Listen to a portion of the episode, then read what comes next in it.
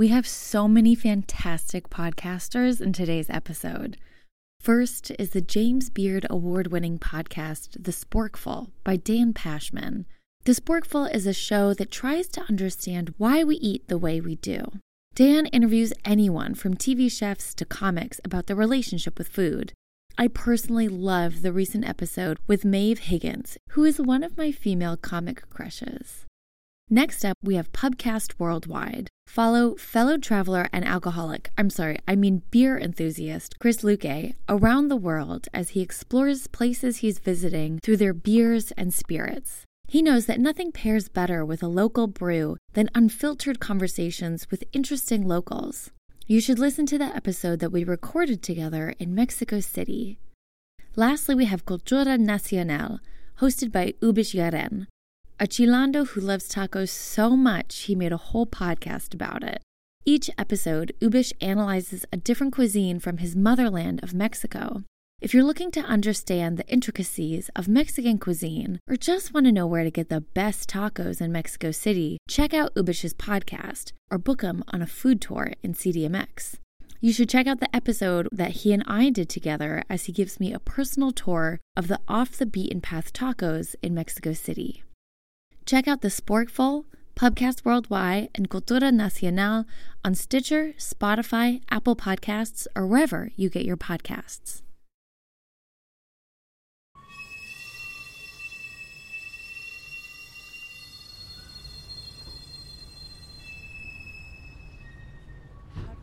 They only come out at night.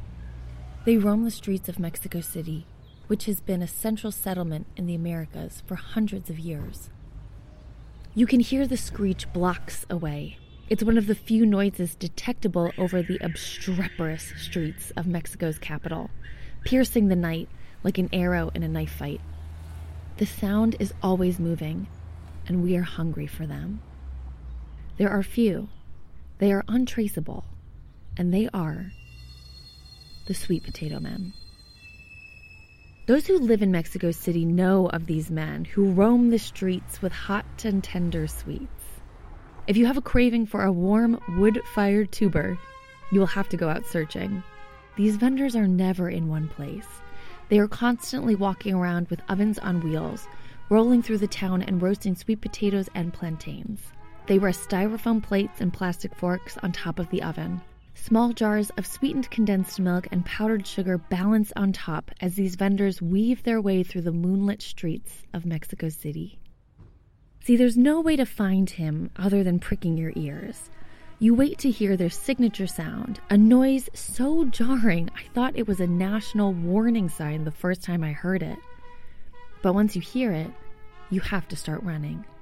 You follow the noise through the streets until you find him, asking locals along the way, Have you seen the sweet potato man? They will point you in the direction they think they heard him in last, leading you closer or further away from your roving craving. On an unsuspecting night in Mexico City, I was wandering around with my new friend Ubish, a local chef and food tour guide in the city. We were up for an adventure. We wanted to find the sweet potato man. So we finished the last of our tacos and began hunting. You know. That's why you go out to the street and wonder, like, hey, have you hear him? Where where do you hear him? And the people is like, I think over there, and you're like running, like we did. Yeah. Is that how everybody finds him? I think so. Yeah. I think that nobody has like his cell phone. Definitely, there's no app for it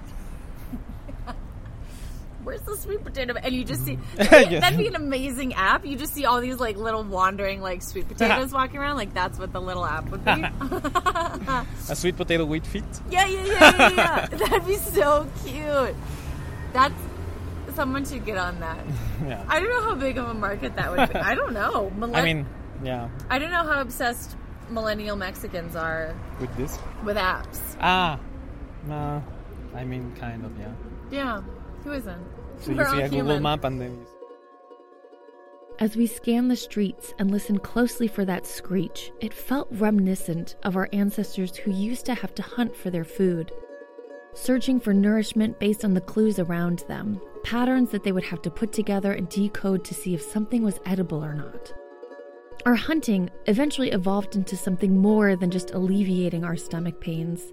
Food became an art, a culture, a marker. Food is so essential to our condition that we have turned it into a god. And today, when food is at a click of a button, we will still go to the ends of the earth for the perfect meal. On today's episode, we're hungry. We will talk about the one thing that people travel thousands of miles, wait hours in line, gone in a flash, seasoned by anticipation and an empty stomach food. The one thing people miss more than their families. We will talk to travelers who understand that food is more than just a combination of ingredients. It's an expression, nostalgia, and community. It is personal enough to leave a long, bad Yelp review or return to the same place year after year after year. Grab your favorite bowl of anything and settle in. This episode is an all you can eat buffet. I'm Adrienne Bain, and this is Strangers Abroad. Here we go.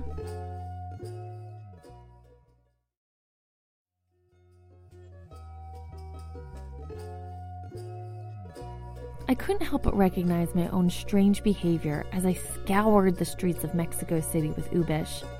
Any high pitch would stop us in our tracks. We'd freeze, make eye contact, listen a little harder, pick a direction, and then move on. I mean, what was I doing? I was in the midst of hunting down an innocent man in the streets of Mexico City in order to have a root vegetable covered in sugar. And it made me start thinking about all the times I have acted rather strangely around food. As a kid, I only ate Lucky Charms marshmallows in order of the song. I refused to consume bananas until I was 20, and for some reason, a singular peanut can diffuse my raging hangriness. But I know that I'm not the only one who acts a little weird when it comes to food. So I decided to ask someone who also analyzes the strange habits and rituals we adopt when it comes to it. Dan Pashman is the creator of The Sporkful, a podcast for eaters. He himself is a curious eater, but he's more interested about why we eat the way we do than the specific ingredients inside. Why do we wait in line for an hour for the perfect slice of pizza? Why do some people still choose to forage when we can just go to Whole Foods? Or dissecting any of the latest food gimmick. I asked him to tell me a time he got a little nuts for a meal. Do you have any go to food stories that you like telling, especially when it comes to travel. This can range from the amazing to the bizarre. Well, I remember I did study abroad in London. And I was one of those many Americans, you know, backpacking around Western Europe. And we were in Madrid. And we were in like whatever the main, the big main square in the middle, one of the main squares in the middle of Madrid. Like, and we, I don't know, we ended up in this, it's almost like a diner, like a what I would consider like a greasy spoon, and I love a good greasy spoon. And we go in there, and there's a menu, and there's pictures of all these different dishes, and I see a picture of this giant sandwich, and it said the Sandwich Grand Santa Teresa. And I ordered that. And what it was was a triple decker sandwich made like on a flat top griddle. So imagine like a piece of toast, and then there was melted ham and cheese, then another piece of toast, then lettuce, tomato, onion, and mayo, then another piece of toast, then an egg sunny side up, and then a fourth piece of toast on top with a hole cut out where the yolk was. That I remember. It was a circle cut out on the top piece of toast for the yolk to shine through. That was the sandwich Grand Santa Teresa, and it was amazing because you bite into it and the yolk breaks, and it's the yolk is hot and the ham and cheese are hot, but the the middle layer is cool, and you've got the mayo and you've got the crunch of the lettuce and the cool tomato, and you've got the cheesy oozy and the the egg yolk running down and the to- crunch of the toast, and all these things are coming together, and it was so so good. That was the spring of 1998. You can tell I still remember it. Fast forward two or three years, my brother was doing a study abroad in, in Madrid. I went to visit him. And I said, While I'm here, we got to go get the sandwich Grand Santa Teresa. He's like, Oh, fine, fine. You know, like, clearly it's not the most authentically Spanish dish, I will grant you. But it was special to me in that moment. I said, We got to go. And I remember the, the place. We were in the piazza, and I go into the place, walk into the Greasy Spoon. I see the menu up there with all the pictures, the different dishes. No sandwich Grand Santa Teresa. I was crestfallen. And I, but I, I was like, I was so set on getting this sandwich. And my brother speaks very good Spanish. And I said, You got to talk to them. Ask them what happened to the sandwich Grand Santa Teresa. And he's already rolling his eyes at me, but he's like, All right. He goes, talks to them, to the guy on the counter. He comes back to me. The guy's never heard of the sandwich. He doesn't know what you're talking about. I'm looking around, looking around, like, I'm sure this is the place. I'm sure this is the place. I'm I'm questioning myself. I said, "Well, can you describe it to him? Just ask him if he can make it. Like, like I'll describe it." So now, now my brother's getting annoyed, and but he you could tell that it meant a lot to me. So he starts describing the sandwich. I'm, I'm like, there's a layer like this and a layer like this, and he's describing it in Spanish to the guy like with the sort of the white paper cap behind the counter. And I'm watching this guy's reaction, and you could see what's going through his head. Like, who the hell are these two? What is this guy talking about? Like, this is like, you know, I didn't, I didn't sign up for this when I came into work today.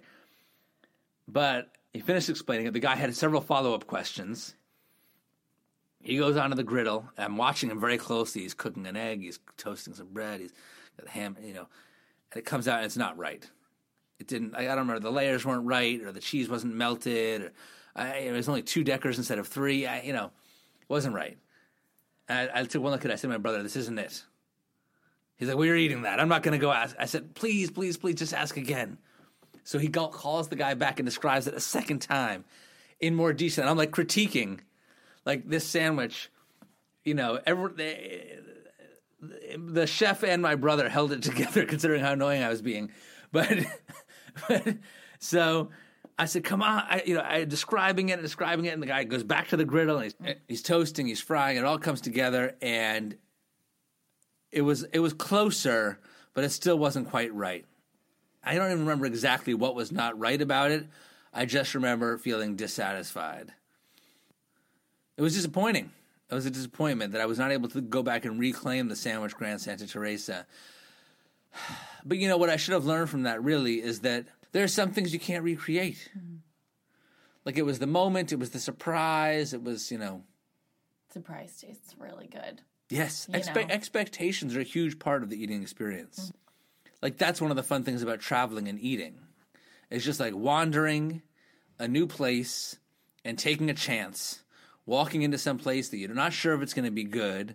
Your expectations, you know, you don't have great expectations. You have not that you don't have good expectations. Like you don't know what to expect, and you just kind of use your intuition to like find a place you think is going to be good, and then you just roll the dice. And sometimes you know, yeah, it hurts when you waste a meal on the road. I mean, that's that hurts. But when you win, I mean, it it feels good. I wanted to know why he thought we go a little bananas when it comes to eating. Is there a hunger within us that sits deeper than our large intestine? Why do we get kind of crazy when it comes to food and the rituals around it? Uh, two reasons I would say. Number one, everybody eats. Food is universal, so it's something everyone can identify with, and and just about everyone can have an opinion about.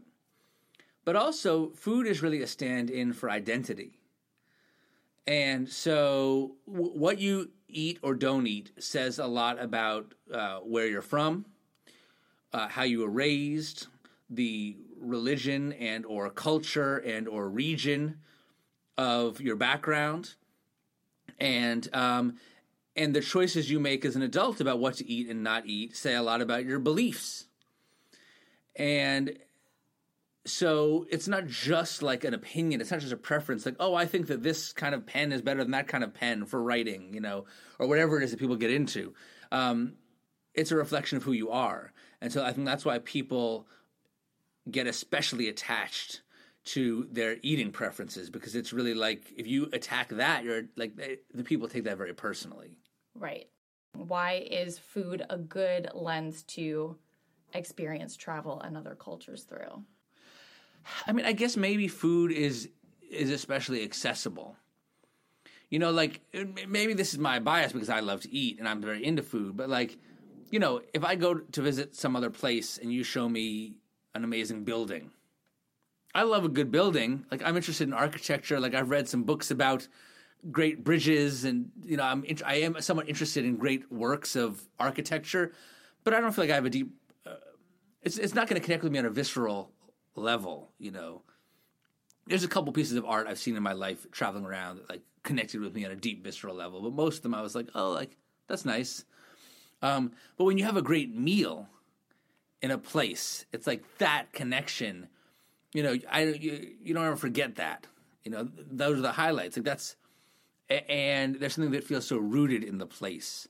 The ingredients come from that place, and the recipe comes from that place, and the people in that place have been eating that food for a very long time, and they're going back generations, and so you're, you know, you are connecting with that when you eat that food. Awesome. So how does right? So I guess it just goes along with food helps us understand each other on a different level. Well, I get a little bit cautious with that. I get what you're saying. Yes, does food help us understand each other? Like there's this idea you hear a lot about like food brings everyone together. And that's kind of true, but food also drives people apart. People fight about food, you know, and and because like anything that's a stand-in for identity is going to lead to tension, and they don't just fight in fun, silly ways like on the internet. You know, like like go to the Middle East and ask them who invented hummus, and you know you'll need to take cover because that's how intense it is. Or you know, who invented it, who has it, who can claim ownership over it, you know, and and and which group, and then and uh, it's intense. Like it's not even funny intense. That's how serious it is. And and food certainly has been a way throughout history to also to keep people apart. Restaurants were segregated during the time of segregation. People of different colors weren't allowed to eat together, and uh, and and many of the the foods that we now consider to be um, well, for one thing, many foods that we consider to be comfort foods are foods that are born out of poverty. They're like like foods that were created with a, a what's considered a low quality or cheap cut of meat or a way to extend meat longer. Um, some a lot of the foods that are now considered to be these sort of iconic dishes of the South and of soul food were also born out of slavery and out of the the ingredients that slaves were given to cook for themselves. So, um, the point is like food doesn't always bring people together. Food's a tool and it can be used for many different purposes. But I think it's one if you're going to use a tool to bring people together, food is one of the most effective tools because because it's universal.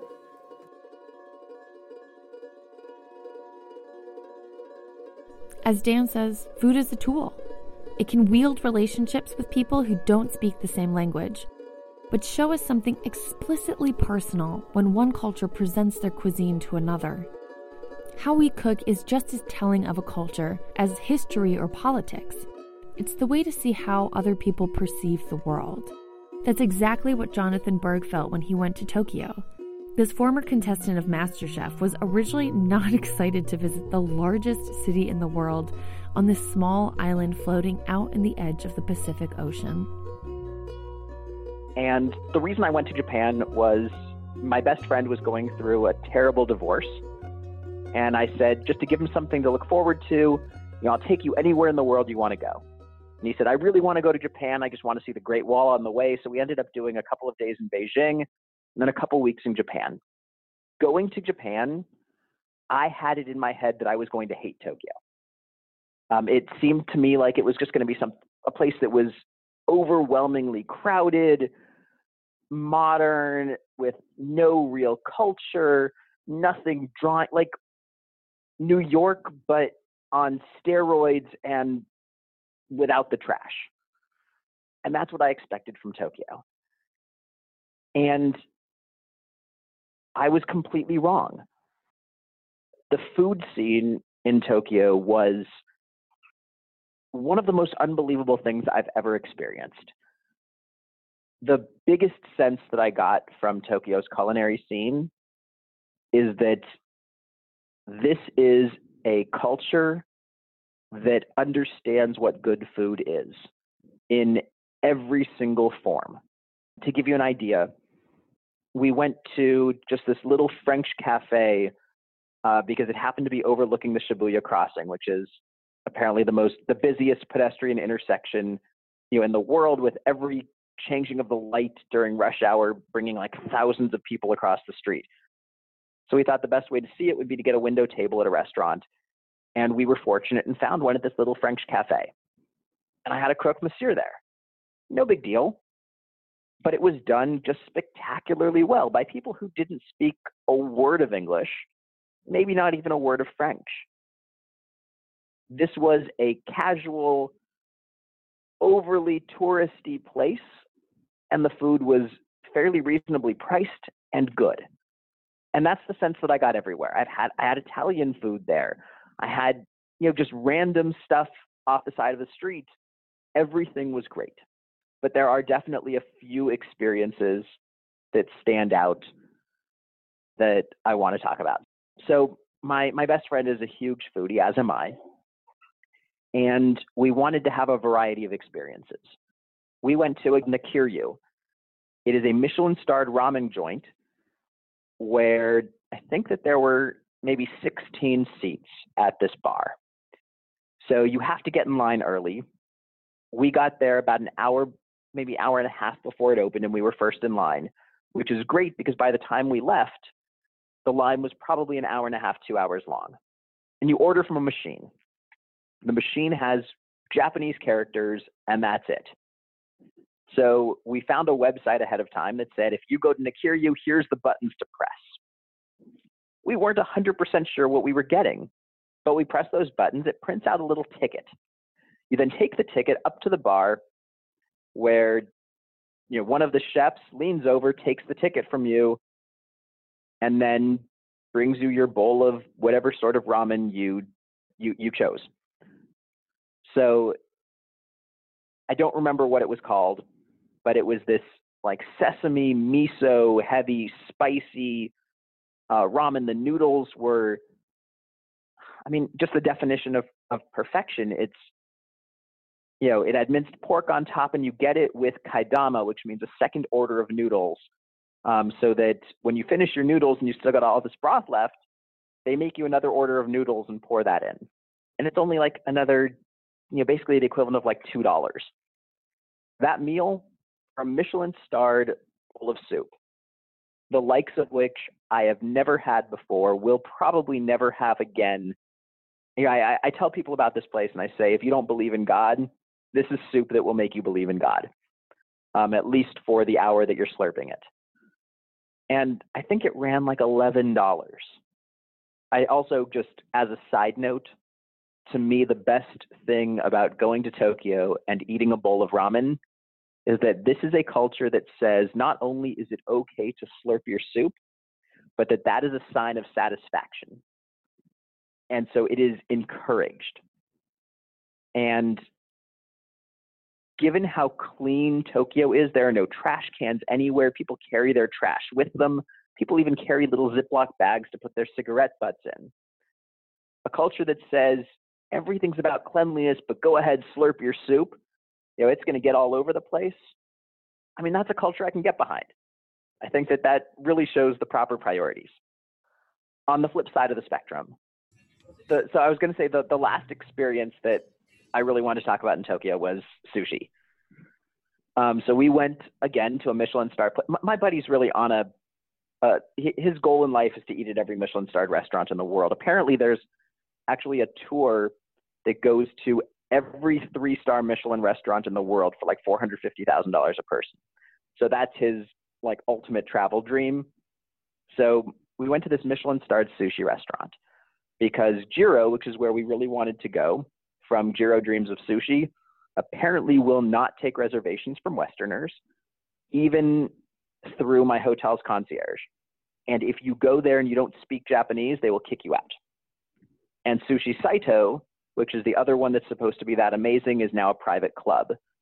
Even for the place that we went, we had to make reservations through my hotel, um, through the concierge there, because we, as Westerners, currently in the States, because you have to make your reservation ahead of time, could not get a reservation at a place like this. So we go, and it is six seats and the chef which is just the most intimate experience you can possibly have. So the chef is doing his thing and cutting up each fish, and each one is done differently with different knives and different preparations and different knife strokes. I mean, I'm a an amateur chef in my other life, and I don't think I could make a single knife cut uh, that this guy did, just the way that he made them. And you're sitting there and you're two feet away and you're part of that experience. And so the meal was 20 courses. Each course maybe was a bite or a small dish, or sometimes it was a couple of different preparations. And you eat what he gives you. And he'll explain a little bit about what it is in broken English, at least what fish it is. Beyond that, in terms of the preparation, you'll find out when you eat it. And everything was perfect. I, I guess what really struck me is just the level of mastery of a skill and dedication to a skill in order to be able to take any fish because it's not a set menu. It's whatever they got fresh that day that looked good. And this guy has his tools and his knowledge, and he's been apprenticing for heaven only knows how many years. And he knows exactly what to do with that fish to make it perfect. And I feel like that's also something that really speaks volumes about Japanese culture. That just the dedication to a craft, to be an expert, such an expert in one very small, specific area of life. Again, that's not something we see as much of in the States. And it's it's an absolute wonder to behold. So we're sitting there, yeah, there's six people total, and it, it was actually really funny. So it's the two of us at, at one end. So the Americans who don't speak a word of Japanese. At the other end was a couple who were on a date, and this girl was obviously not really familiar with sushi or a high end restaurant, and she really wanted orange juice to go with her sushi. And they don't serve orange juice at this place. And so after explaining that to her, and she says, No, I really want orange juice, they actually sent somebody out to buy orange juice to bring it back. And then in between us were these two business people who had probably four carafes of sake apiece between them you know, by by the time the meal was done, um, who were just loving every moment that they were there and hopefully charging it to wherever they worked.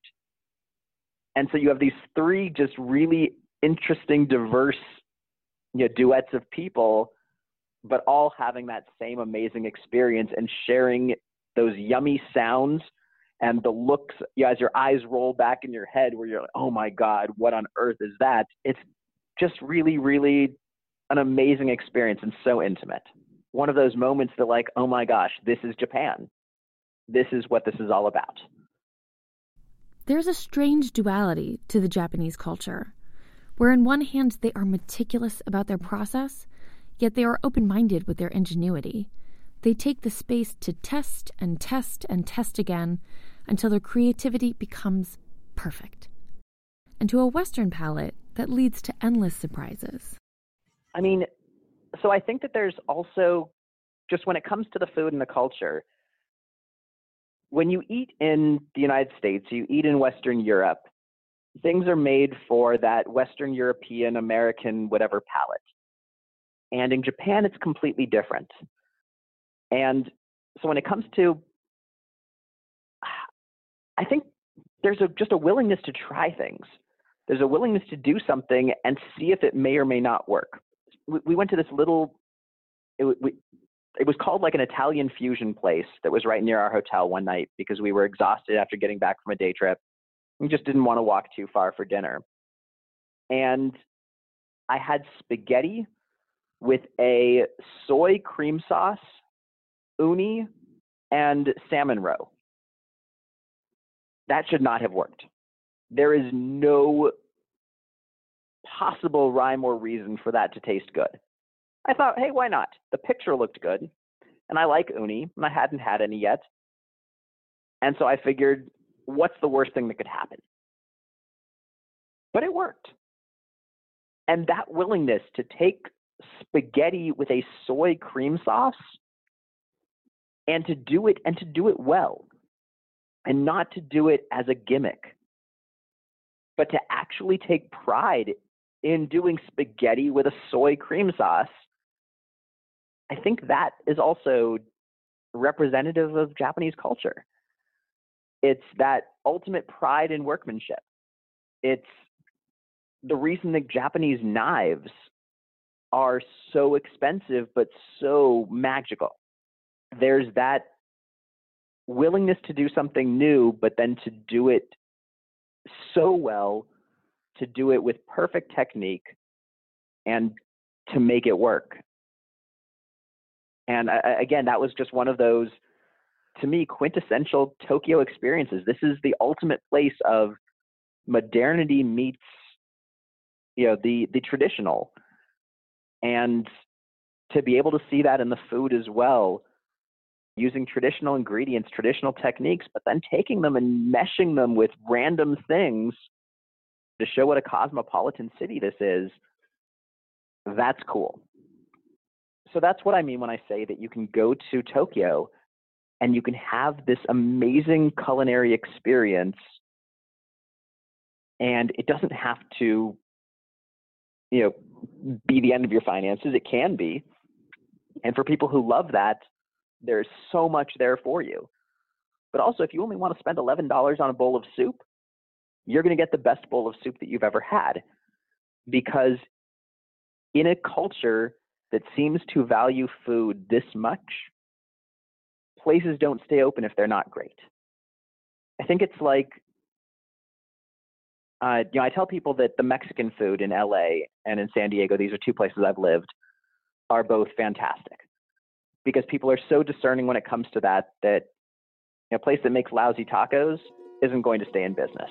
And Tokyo seemed like that with everything. I loved how Jonathan's expectations completely turned him inside out and helped him re examine his relationship with the culture.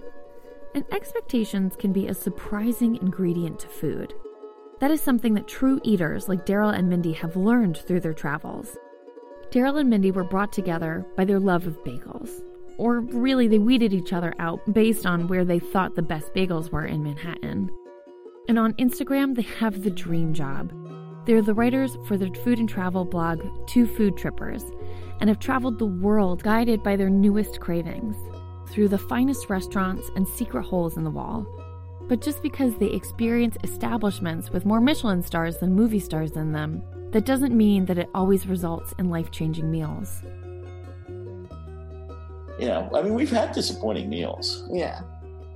Well, we're not like obsessed with eating at Michelin star restaurants, but when we do, we expect them to be really good because they're usually kind of expensive.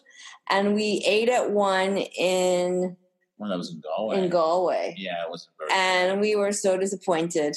But also, I mean, I would almost say like we we had even gone to French Laundry if, uh, about four or five years ago, that was about yeah about four Longer. years ago. Oh, yeah, yeah. And I, I, mean, and while as I said, it was really good. But when you're spending that kind of money, you really would expect to be blown away. And I know that so the thing is, I think what people don't understand about restaurants is they go through phases where there are different people in the operation. You don't really know like what what you're going to get a, at a given time. But they are true eaters because they know in order to enjoy the best food, they have to go through the worst of it as well, from the bitter meals to the sour stomachs. What was what were some of the worst food places you got? Well, let's see. We've traveled a lot of places, and one of a lot of the places uh, we eat a lot of street food and questionably clean food at times. But I think one of the sickest I've gotten was in Sweden, which is one of the cleanest countries we've ever visited.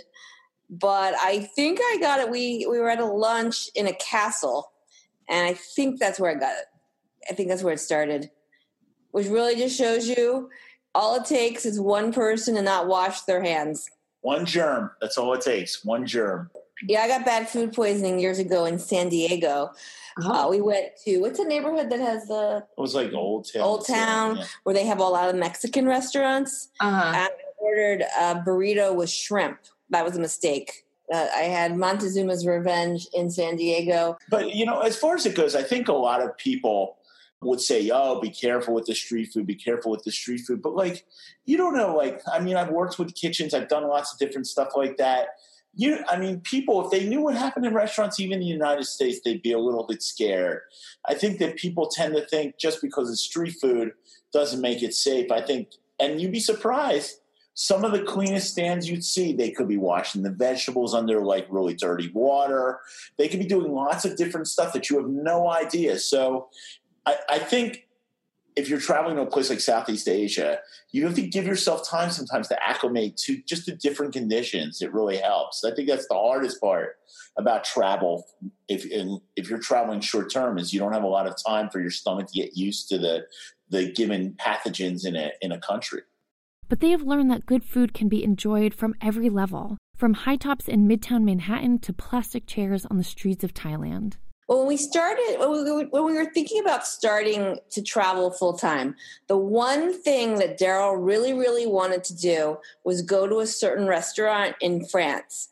We had seen this movie at the philadelphia film festival a couple years before and it was called entre les bras or step up to the plate not the best name in english for a French film. For a French film. They don't play baseball. Yeah. But um, it's about this, uh, th- at the time, three star Michelin restaurant in the French countryside and the transition from the father to the son in this restaurant that's been very pivotal, pivotal with um, Nouvelle cuisine and all types of gastronomy.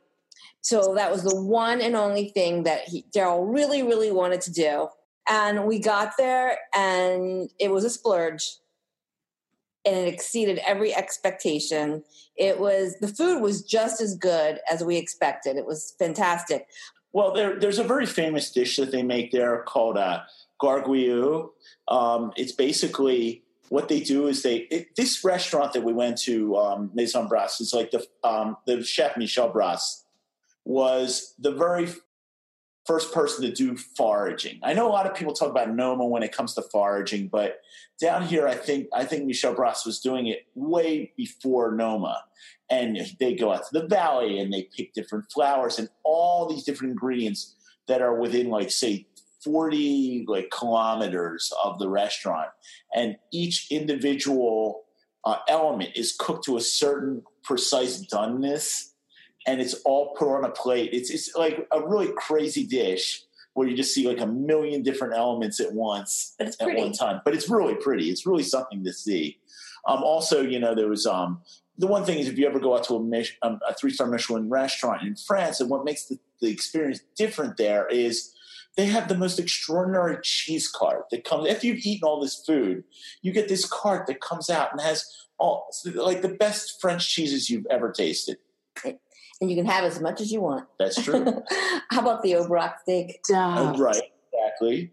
Um, there, there was um, they've there, there's a really it's a big dairy and, and cattle area. They have the best cows in France. What? What you? Oh, oh, oh, right, right, right. Uh, aligot. Aligot. Yeah. Um, there's a stretchy um, potato. If, if, I'm pronouncing all my T's, everyone, this is the way they pronounce those things down that region of France. So it's it's not it's not bras, it's not aligot, it's aligot and they actually take these potatoes and mix them with this special cheese, um, uh, tomme, tomme de laguiole, and they they mix it and it stretches and it's it's a really special experience. In fact, the next day we went to a cheese um, factory and we were able to buy this um, potato cheese stuff, and we we took it back to our apartment in Lyon and cooked it like the next night. It was really cool. But the whole experience in this uh, restaurant overlooking the the valley. It was like the highest point probably over this um, valley. Uh, uh, uh, this yeah, this whole area called Aubrac. It's right near, not far away from the, where they make uh, Roquefort cheese, but like it's also just this huge like French countryside valley, and we had the most amazing sunset that night. And and I think one of the most incredible parts of the meal is they sit you down at a table and you're literally like looking at the valley is almost like it, it's a like a theater. And you sit down and you see the sunset as you're eating. It was it was really really a special experience i don't think we would ever really forget. Yeah.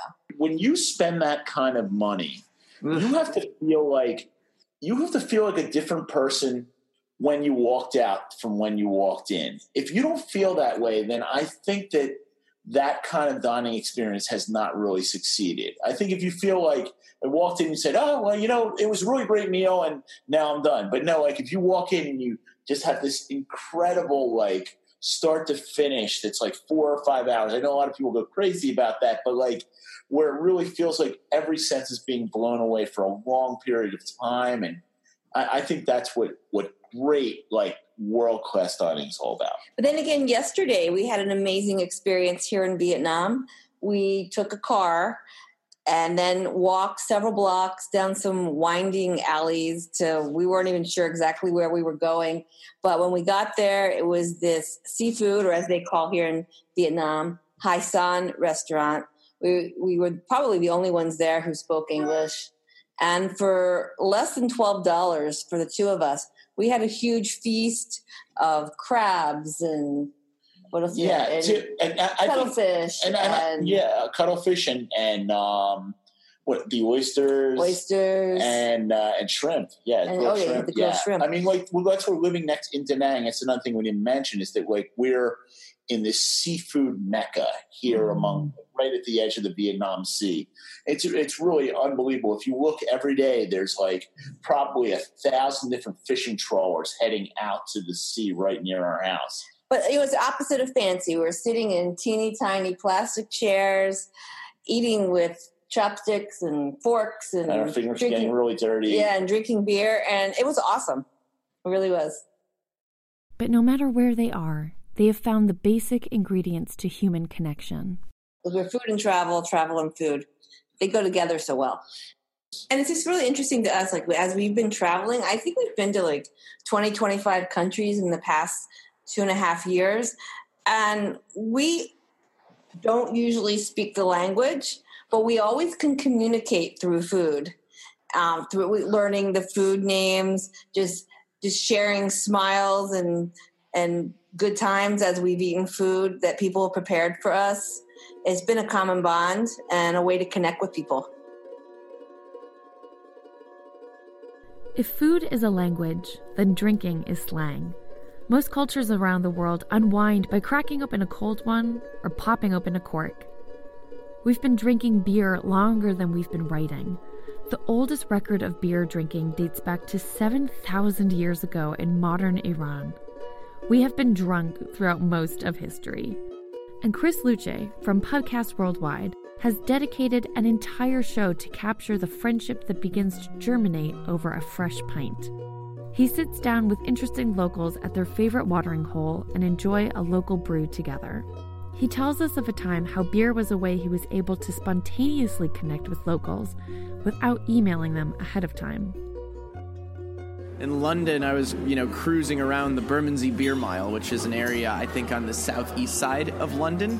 Um, and it was a Sunday, and I just happened to bump into, like, I hadn't been able to find a podcast guest, and I happened to bump into a brewery that was closed, but they were they were building a keg raft that day, a raft made out of kegs for a regatta that they were going to compete in, and and I, a regatta. What's a regatta? Yeah.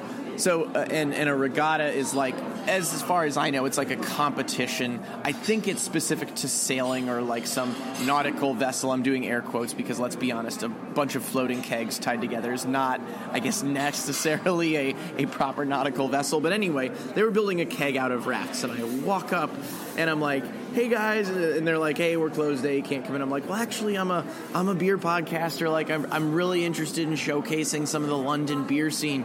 Would you guys be be interested in having a conversation? They're like, well, yeah, and they just started whipping beers out of the fridge and whatnot, and we got set up in the back of the brewery and uh, had a great conversation around what you know how the London craft beer culture had evolved in really a short period of time, about five years.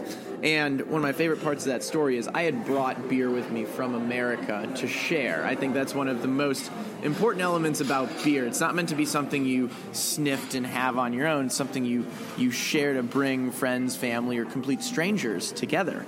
And in that case, I pulled out a very rare bottle of beer from I shouldn't say rare, but a pretty pretty rare bottle of beer from Northern California, uh, Pliny the Elder. For any beer fans that are listening, and I showed that to them. I'm like, I want you guys to have this, and, and they're like, Well, we want you to have like this, enti- what felt like an entire fridge of of their beer, and I'm like, Well, I guess I'm gonna have to check a bag to Croatia now.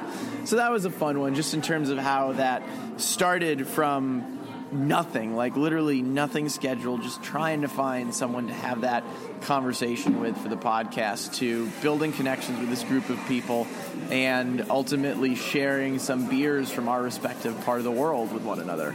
Second, so what did they think of the American beer, and what did you think of the so yeah, so so it's uh, it's interesting because I think as the world, in my opinion, continues to get smaller, um, a lot of places are keeping up with all the latest craft beer trends. Like when I was having that conversation with the brewery in London, they were saying that, you know, hey, I know you guys in America, you're pretty far ahead, like you're doing all these new things. And I was drinking their like farmhouse beers and their hazy IPAs. I'm like, you guys are like right, right with us. Like I'm not seeing like a re like I don't see anything that's a noticeable like difference in quality. So, what I think was most interesting was we had an appreciation for the creativity that both of our respective cultures or parts of the world were putting into our beer. Chris has taped tons of episodes, and it made me wonder what he's imbibed around universal human interactions. And with all that drinking, thank God he records it. One thing that I've seen, oh, so, so, the biggest thing I observe when it comes to drinking across cultures is that I see more of the similarities than I see the differences. So, I mean, sure, there's a different way, a different way to say cheers depending on what language you're in, whether that's salud or prost. Um, but at the end of the day, you know, drinking in I shouldn't say all, but most cultures, is that social activity that's meant to connect you regardless of what walk of life you're from. And to a big extent, that's why I wanted to start the Pubcast, Pubcast Worldwide, two years ago because I was excited to see how that medium of conversation would translate into, you know, a show that could be shared with others and allow people to jump into that experience even if they weren't at the table drinking with us. It could be like they were at the table drinking along with us. So, what are the similarities? The similarities that I've seen one, most people, really, I shouldn't even say most people, all people are looking for a way to connect. Whether whether that's with someone that's different or whether that's with someone that's very similar to them. You know, I think one one episode that's sticking out in my mind right now is when I was in Northern Ireland and talking to a history teacher turned tour guide about the Troubles, which were one of the largest national nationalist conflicts of the 20th century that went on for. I mean, I, I might be getting my dates wrong, but ultimately almost half a century. And and and the individual that I was speaking with, his name's Donzo. He would actually facilitate conversations and dialogue between ex-prisoners that at one time were trying to kill one another. And during those conversations, the way he put it was the individuals on both sides, the nationalists and the loyalists, I hope I'm getting that right, nationalists, unionists, I, I always get them. Um, they're, they're a handful of terms. But what he was saying is, at the end of the conversation, they didn't dilute their own politics. They still had their own beliefs around, you know, a united Ireland or sticking with sticking with the United Kingdom.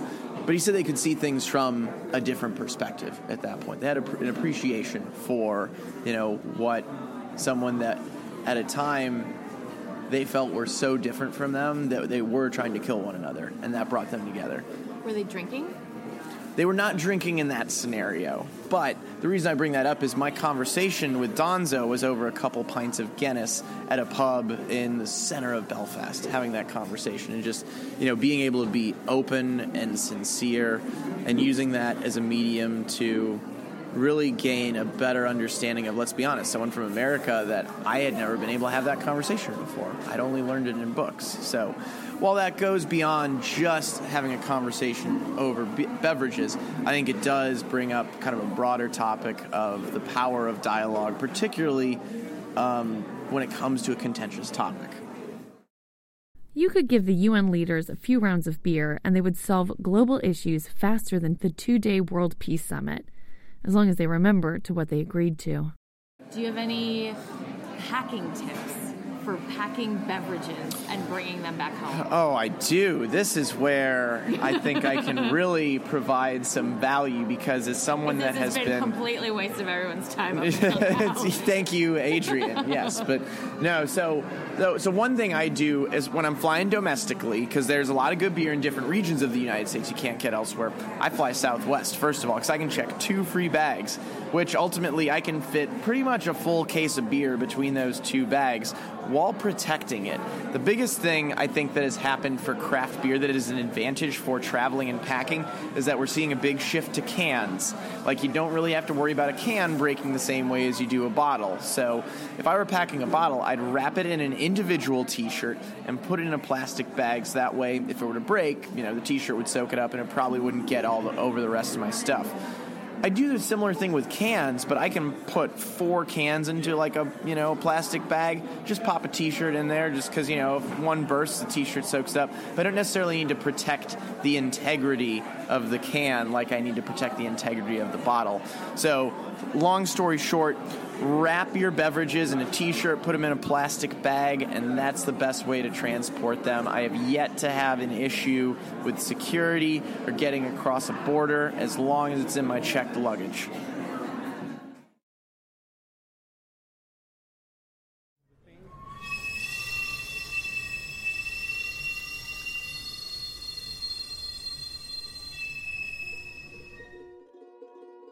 We will end with our hunt for the sweet potato men, the way our ancestors used to search for food. As Ubish and I wandered through the streets of La Roma, we would run up to innocuous taco stands with people standing around it and having their last snack of the night. A commanding cook would be frying meat on a hot griddle. His face glimmers in the bright lights of the taco stand with grease and sweat running down his face. Ubish would ask, Have you seen the sweet potato man? No hello, no how are you. It's totally acceptable to just ask and then split. Two people pointed towards the same street, and the chef pointed in the opposite direction. We follow the fingers of our chewing compatriots and run off. And after 10 minutes of walking, Ubish says, We should be looking in the bike lane if he's on the move. It's wider than the streets. And then at last, we spot him. Smell? Smell? Yeah, no, it's good. Wait, what is the smell? It's, it's him. Oh my god. He farted. Oh my god. Yeah, you're right. He's in the lane. Yeah. That's too funny. I just, I want the I, sound. I'm going to. I'm going to. Uh, well, yeah. Let's follow him until he, we hear the sound. So let's let's just follow him. Okay. And then what we are going to do is that we are going to go. We're going to buy, and I'm going to ask him certain things like where do you, and then you got that in interview. Amazing. Right? what a thrill. Well, because it's like, you don't, there's, there's no texting service. There's no Yeah, no. anything to be like, That's how do you find this guy? That sound is his marketing. Now we're just creeping. We're just following him. He's going. Where you hide the this man? Yeah. He's going to make the noise. I think he's preparing the thing.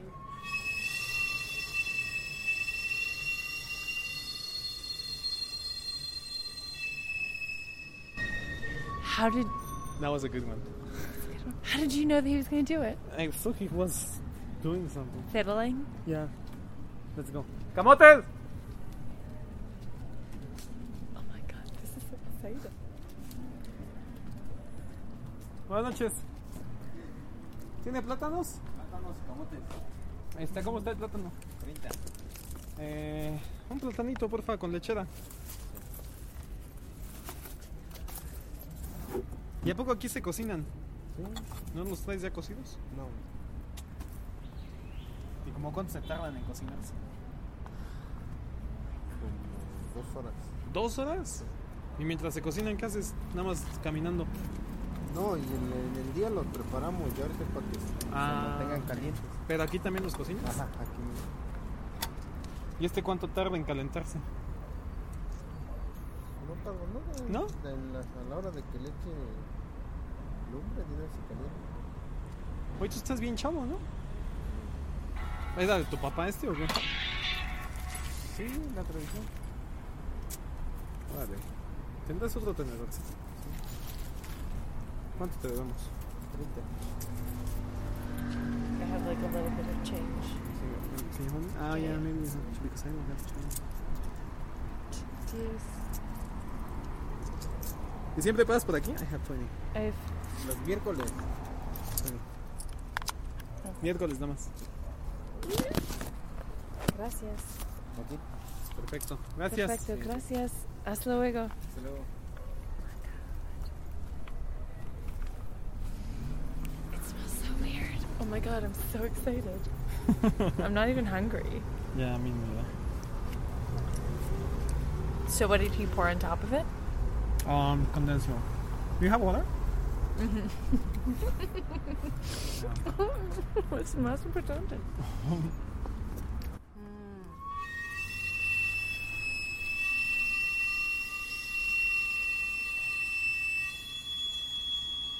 Scariest fucking sound, dude. like I used to think that it was The Reaper. yeah, that it was some type of weird for some reason I thought it was a gas thing. Gas? Gasoline? I don't know why. I thought that it was Selling gasoline? Or it just sounds so creepy. yeah, creepy.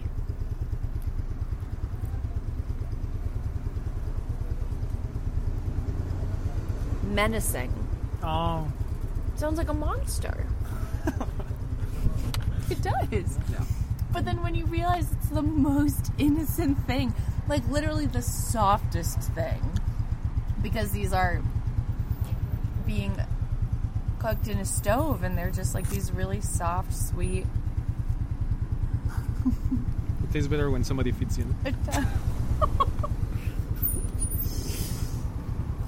True, it does taste better. So, It's just because I put a lot of condensed milk. Like I do it like this. why don't. Oh my god. I'm not hungry.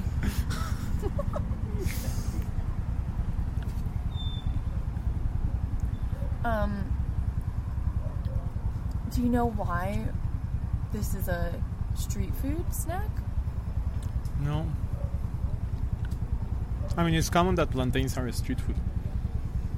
Sweet potato, I think that this is the only thing that um, that I have seen sweet potato cooked with in it. Yeah, I don't know Because I don't see sweet potatoes on anything. No, anything else. no, no, no idea. That's so interesting. Why do they put sweetened condensed milk over it? I mean, you actually you have options. You have you can put condensed milk or just cream and uh, powdered sugar. I like better with condensed milk. I mean, but powdered sugar it feels good the crunchiness of the powdered sugar. Mm-hmm. So I think it just depends. Do they put that on the sweet potatoes? Yeah, They put powdered sugar in the sweet potatoes? uh, huh. you can choose or condensed milk or powdered sugar. I guess it's kind of so one of our Thanksgiving foods is what is it called? It's mashed sweet potatoes and then we put marshmallows on top and we bake the marshmallows. So it's a hard it's like nice crunchy marshmallow topping. Like a little golden, all melted on top of sweet potatoes. That sounds pretty bad. Why does that sound bad? No. Bad in what way? Sounds like you make it up, like right now. It doesn't sound like traditional. I will send you. I will send you like forty thousand different recipes. You know how it sounds like? Have you seen the BuzzFeed recipes that they make recipes of M&Ms with uh, chocolate chips and Yeah. it sounds like that. Like, oh, sweet potato and yeah, marshmallows. I have some marshmallows. I don't know where it's from. Americans do really weird things with marshmallows. Yeah. Like that is a scary noise. That is a noise that you hear in a nightmare. Yeah, yeah, yeah. Now, how far is he right now? Like That's what I'm saying. How hmm? far away is he? three blocks, two blocks, three blocks, I think. Three blocks at least. I mean, we heard him when did we hear him from when did we find him? Do you know like we walked Oh yeah. what would be like a full avenue. yeah. So how like you can hear him from so far away. Mm-hmm. Mm-hmm. And then if you're really craving for one, you just have to wait until because he usually doesn't go at the same time. What do you mean? I mean, they say that they they will say, "Oh yeah, I'm here at eight, always here, in this street." But no, they are not. right? No. Do So- you what are you gonna say? so if you're really craving for it, you're waiting. Oh, it's already eight, and where is he? No, and you might don't get it that night. Right, right, right. Because I feel like other other vendors might be closed at times that you're like, oh man, I really That's it. wanted this, but you know that they're always physically there. Yeah. Whereas this guy wanders. It's all. It's almost like. I guess it's the same thing with the peanut guys and the mango men. Like they're always wandering as well, but they do seem to stick to just smaller. I don't know. But also, you can get peanuts and mangoes at markets. You Yeah. can't really get these. No, that is just in the street. Such a scarcity. I love it. I love it. I think it's so fascinating. I think that I love it that you love it. But I think it's. I think I get excited about it because we live You in can. this. Like how far away is it? I don't know. Yeah, I don't know. Like far. At least. At least five blocks away. Yeah. I think it's because in the age of knowing everything, in the age of being like, okay, my Uber is four minutes away, Yeah. I'm able to have some mystery. Yeah. it's romantic. It is romantic. And I don't think that. I kind of think that millennials are a little starved for mystery. Because we can just Wikipedia everything. Yeah. But we can't Google Maps. Where's the sweet potato seller? Yeah. So I think that that it adds to it. Yeah. I like a lot how you analyze it. Way deeper than necessary.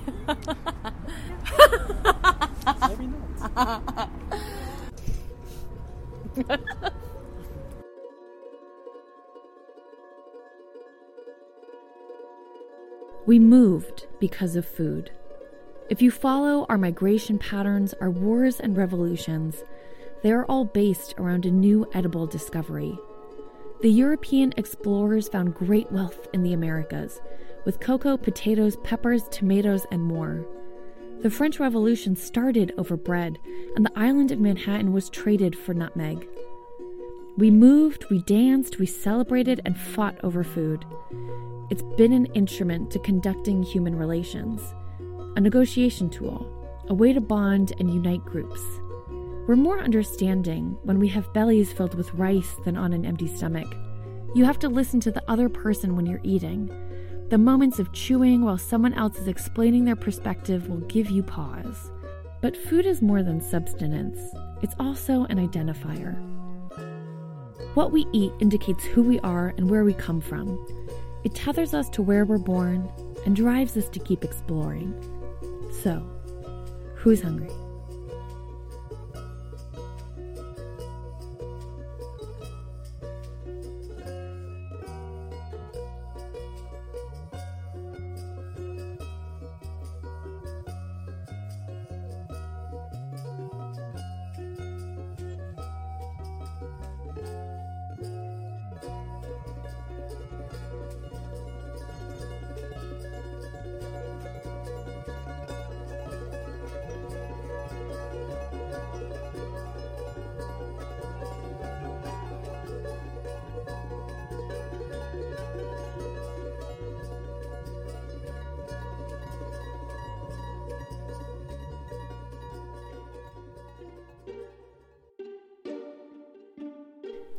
That our bellies are full, we have the energy and liquid courage to find some romance.